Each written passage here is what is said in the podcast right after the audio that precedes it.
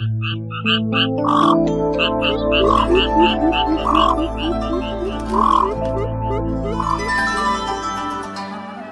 cũ cảnh xưa.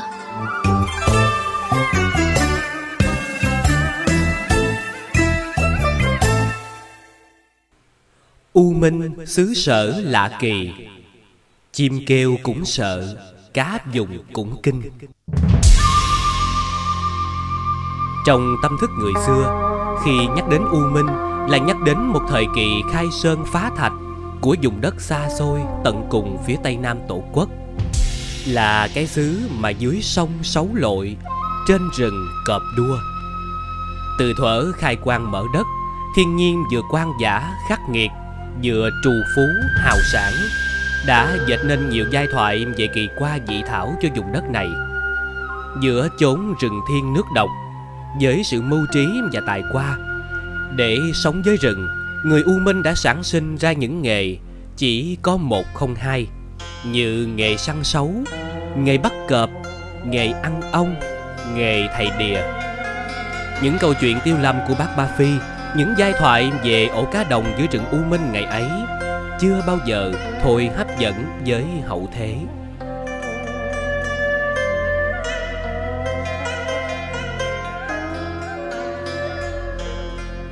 Mỗi lần nói tới rừng U Minh, người ta sẽ nhớ đến ngay nhà văn Sơn Nam. Đây là quê hương tuổi thơ, quê hương văn học của ông, là nguồn cảm hứng vô tận để nhà Nam Bộ học dựng nên nhiều sáng tác văn chương, những biên khảo giá trị về vùng đất phương Nam thở Hồng Quang khai phá.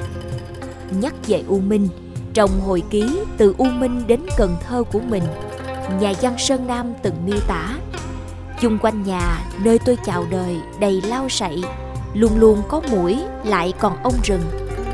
Hừng sáng, trẻ con dễ đói bụng, thường đi tìm đám lau sậy hoặc cây tạp là gặp tổ ong mật.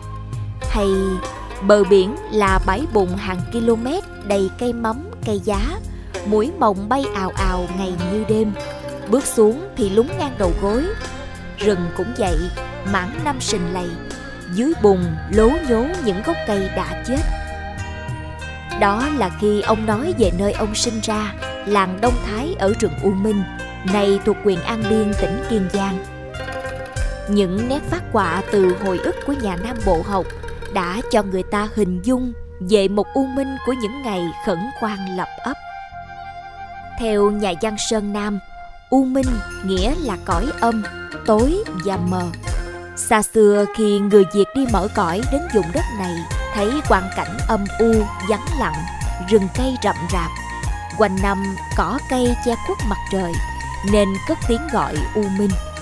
Các nhà nghiên cứu cho rằng Việc khai thác vùng đất U Minh rầm rộ phải kể đến đầu thế kỷ thứ 20 Sau khi thực dân Pháp đào con kinh sáng chắc băng và kinh sáng xẻo rô Tổ chức khai thác rừng tràm và mở đất làm ruộng nhiều người có tiền bạc và thế lực xin khẩn đất chiêu mộ tá điền đồng thời cũng không ít dân nghèo ở các tỉnh phía trên sông Tiền, sông Hậu xuống tự phá rừng để sản xuất nông nghiệp. Từ miệt U Minh cũng ra đời từ đó. Rừng U Minh ngày nay chia thành hai khu vực rõ rệt, U Minh Thượng và U Minh Hạ chia cắt bởi dòng sông Trẹm. Tiền thân của rừng U Minh Thượng là rừng úng phèn U Minh, vốn được người bản địa đặt tên là hồ rừng.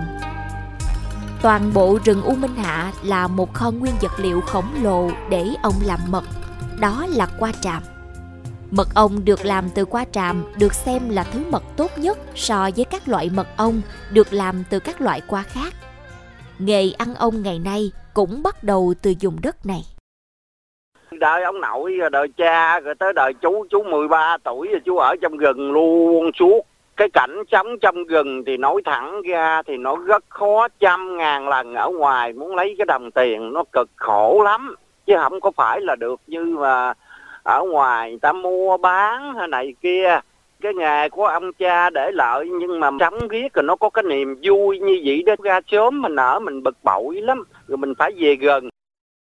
Cái nghề ăn ông nói tưởng đơn giản, nhưng nếu không có lòng yêu nghề, không gan dạ thì sẽ không thành nghề, không làm được. Bởi từng khâu lựa kèo, chọn trảng, gác kèo, nhắm hướng mặt trời đón hướng gió để ông về làm tổ đều cần có kinh nghiệm và bí quyết riêng của mỗi người. Cùng với nghề ăn ông, đồng đất U Minh Hạ được xem là nơi trù phú, thiên nhiên ban tặng nhiều loại đặc sản có giá trị kinh tế cao. Thời khai quang mở đất, cư dân tứ xứ đến đây sinh sống chủ yếu bằng nghề khai thác cá đồng. Chính nghề này đã giúp những lưu dân nghèo khổ gây dựng nên cơ nghiệp. Để rồi từ đó sản sinh ra một cái nghề mà nghe tên thôi cũng khiến người ta đoán mò đoán non đủ kiểu. Nghề thầy đìa. Thật ra, thầy đìa là những người có khả năng đặc biệt. Họ chỉ cần thò chân xuống nước hoặc áp tay lên miệng đìa là có thể biết được dưới đìa có nhiều hay ít cá. Thú vị hơn, các thầy đìa còn rình nghe tiếng cá ngớp, ụt, táp mồi, quẩy đuôi hay thở. Nhiều người cẩn thận, họ phải thọc tay xuống mé đìa tìm dấu cá cọ mình hay lặn xuống để xem có đụng nhiều cá hay không. Sau khi xác định cá nhiều hay ít, thầy đìa ra giá cuối cùng để thầu đoạn kênh rồi dùng lưới chụp.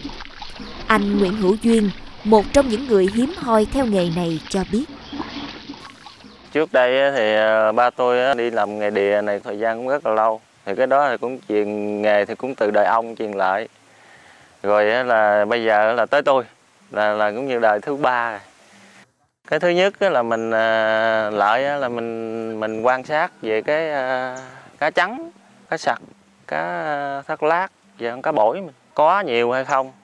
Và cái thứ hai nữa là cái con cá lóc, cá gô và cá chê là cái được kêu cá cá đen đó, là nó ở cái tầng đáy. Khảo sát ban đêm thì đi với chủ nhà là mình coi trong cái đề đó bởi vì mình khảo mình đã khảo sát cái lớp cá mặt mình xác định là nó đã có tương đối rồi thì mình mới là tiến hành là đi khảo sát cái lớp cá đen là lớp cá đáy. Thì mình đi mình ngồi với ờ, chủ nhà để mình nghe coi nó nó nó thở là như thế nào nó ực ực gột gột trong mé trong cỏ. Thì nó đều như vậy thì khả năng là nó cũng tương đối. Cái thứ ba nữa là phải lội xuống xuống đìa mình lần ở dưới mấy gốc đìa mấy cái thành đìa là nó láng dữ lắm. Nó mà nó nhiều bị cá nó gom xuống tháng mùa khô là nó gom xuống nước nó tương đối nó cạn rồi là mình sẽ nghe nó chạy luôn hù hù luôn chứ không phải là là cái đìa đó khả năng là nó sẽ trúng. Mình mới tính lại cái mét tới của nó là một mét tới này nó, nó ước tính nó khoảng bao nhiêu kg cá bởi những điều đặc biệt như thế nên người dân xứ này hay gọi nghề thầy đìa là nghề nghe cá thở. Cái nghề tưởng dễ nhưng cũng lắm nhọc nhằn. Sau mùa chụp cá, mỗi gia đình có thể thu về cả chục triệu. Có người còn trúng đậm hàng trăm triệu. Tuy nhiên, nghề này cũng khiến một số thầy đìa thua lỗ, phải bỏ xứ đi tìm việc khác, kiếm tiền về trả nợ. Rời U Minh Hạ, chiếc giỏ lãi xé nước đưa chúng tôi trở lại rừng U Minh Thượng vào những ngày tháng 10 khi bưng đồng no nước. Xuôi dòng kênh lớn, chúng tôi bắt đầu hành trình rẽ vào các rạch nhỏ hai bên bờ. Nghe tiếng xuồng máy nổ giòn giả trên con kênh, lũ chim nhiều màu sắc bay túa ra, kêu rộn ràng. Có những con dạng dĩ còn bay theo chiếc xuồng như thể chào mừng đã ghé thăm Gọi U Minh Thượng là mảnh đất lành không sai vì đời sống của hệ cư dân diễn ra nhẹ tên. Chất lượng của con cá cộng rau không khiến người ta dè chừng phân thuốc. Người dân đi rừng như đi giữa mùa sản vật. Dài bước tiện chân, dài cái tiện tay là có ngay bữa cơm đồng ngon đúng điệu. Ông Huỳnh Văn Triệu ở U Minh Thượng, tỉnh Kiên Giang cho hay. 50 phước thôi, lên một mẻ lưới vậy là một tấn, một tấn mấy cá không cá lóc còn hai ba ký ba bốn ký không nữa U Minh Thượng, nơi thiên nhiên và con người chỉ cách nhau mỏng manh bằng lớp nước màu đỏ loang loáng. Chiếc giỏ lãi đi đến đâu thì mặt nước gợn đỏ lên đến đó, như xới tung từng lớp vỏ thực vật còn đang ẩn mình dưới lớp bùn than. Theo cách lý giải của ông Bành Văn Đỡm, hay còn gọi là ông Mười Đỡm, nguyên giám đốc vườn quốc gia U Minh Thượng, nước đỏ được tạo nên bởi mỗi mùa lá tràm rụng tích tụ lại thành tầng thành lớp dưới lòng sông, thay phiên nhau phôi ra thứ diệp lục làm dòng nước đỏ ao một cách tự nhiên, chứ không dẫn lên đục ngầu như những con sông nặng màu phù sa của miền châu thổ. Lá tràm đã tạo cho những con kênh rạch chằng chịt trong khu rừng U Minh Thượng một thứ nước kỳ diệu, để bao đời cha truyền con nối đều lặng ngụp dưới làng nước này. màu đỏ là nước rừng u minh ta nói rừng u minh là nước đỏ nhưng mà nước đỏ nó do cái quá trình phân hủy của thực vật á, à, của than bùn đó, lâu năm đó thành ra nó nó đỏ hồng gì đó đỏ hồng vậy là tới chừng à, nó có có mấy cái lợi thế này. À, khi mà tôi đào cái vùng đó để khoanh vùng á thì tôi mới cắt nhiều con kinh ra làm nhiều cống ra. Rồi để nước này nó nó, nó mình khi nó à, mùa mưa đó mình xả ra xả ra để nó chia phối chi cho các vùng vùng đẹp vì nó nước đó nó mang cả phù sa nước nó có lợi lắm. Nó vừa mang cá ra à, giống thủy sản rồi lại là mang phù sa đó bù đắp lại cho cái vùng này hồi xưa đó ở trong rừng thì có lúc chiến tranh đó thì anh em mình từ miền bắc tập kết vô tam đó đi vào nam đó. Thì khi vô trong này ở trong rừng để trú để chuẩn bị quân rồi đó mà thì mấy ảnh thấy nước đỏ này không dám tôi mới nói ảnh tôi giải thích thì mấy anh bộ đội mình miền bắc không à. Tôi mới nói anh cứ sử dụng đi không sao đâu. Này như cái mỏ nước trà vậy anh ha tôi à, uống nước cũng à, nước trà nấu cơm cũng nước trà tắm giặt cũng nước trà. Anh cứ sử dụng bình thường.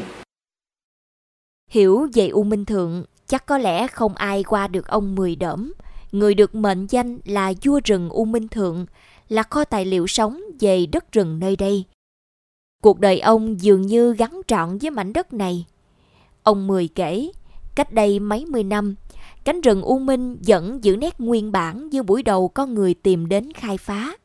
Sông nước mênh mông, sản vật phong phú đất đai phì nhiêu đến độ chỉ cần con dao cùng và mảnh đá lửa là có thể nuôi sống cả gia đình vượt qua cơn khốn khó. Ở đây dây chọi có rất nhiều từ thời khai khẩn cho đến tận hôm nay. Đọt chọi góp phần làm nên ẩm thực của vùng miệt thứ. Ăn sống hoặc nhúng lẩu, người dân nơi đây ăn tất cả những gì thuộc về rừng. Ông Mười Đỏm có thể nói cả ngày về rừng như nói về chính cuộc đời mình với bao thăng trầm, buồn vui, chay dứt. Một con người cả đời gắn bó, giữ gìn từng gốc cây ngọn cỏ u minh, xem sự tồn vong của rừng còn quý hơn mạng sống bản thân. Lúc cuối đời lại phải nhận án kỷ luật vì để xảy ra vụ cháy rừng lịch sử năm 2002. Trưa ngày 24 tháng 3 năm 2002, tại tiểu khu 138, quản lý khu này phát hiện một đám cháy nhỏ nên quy động các thành viên dập lửa. Đến 2 giờ sáng hôm sau, đám cháy cơ bản được khoanh dùng. Bất ngờ đến gần trưa, đám cháy lại bùng lên dữ dội.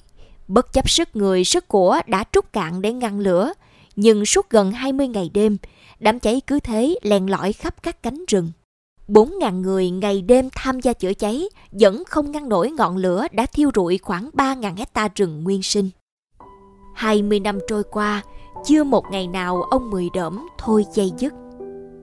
Năm, năm 2000, 2001 á, hô hạn lớn. Thì cái tình trạng cháy đó là mình lo âu dữ lắm nhưng cái vốn đầu tư mà mình cũng không có nữa. Cho nên là mình bảo vệ nhưng mà nó thoát không khỏi cái cháy đó thì nó cháy lớn. Làm bốc đi hết khoảng 2.800 hecta vậy đó. Lúc cháy rừng đó, thì tôi thấy rằng khả năng con người nó cũng có giới hạn đó thôi. Tôi mới chia ra từng ô từng ô nào mà giữ được, mình giữ để mà giữ triệt để để cho cái ô đó cho động vật ờ, thực vật nó về. Có một bữa nọ tôi đi kiểm tra, thì thấy cò, chim rồi nó nó chạy xây xây xây theo tôi. Tôi lúc là đau đớn, tôi nói, cái này nó cũng gần như nó hỏi thổi mình. Thấy đau đớn, khổ sở mà nó không còn chỗ ở. Nó chạy lên quanh lại quanh mình lúc cháy cảm giác mình khổ sở mình tự lương tâm mình nó khó chịu. Hôm nay về lại U Minh, diện mạo của vùng đất đã từng là nỗi buồn của những nàng dâu miệt thứ, nơi mũi kêu như sáo thổi, đĩa lên tựa bánh canh, nơi rừng thiên nước độc đã khác. Đường vào những vùng sâu vùng xa của miệt thứ U Minh đã không còn những con đê bùng lầy, đi bộ té lên té xuống, đã thôi bớt đi những cây cầu khỉ chông trên bắt qua hàng tá con kênh dày đặc mà không phải ai cũng nhớ nổi. Nhưng chắc chắn một điều người ta không thể quên khi đến U Minh là tràm xanh, nước đỏ, là tình đất, tình người, là những giai thoại lạ kỳ cứ ngỡ chỉ có trong cổ tích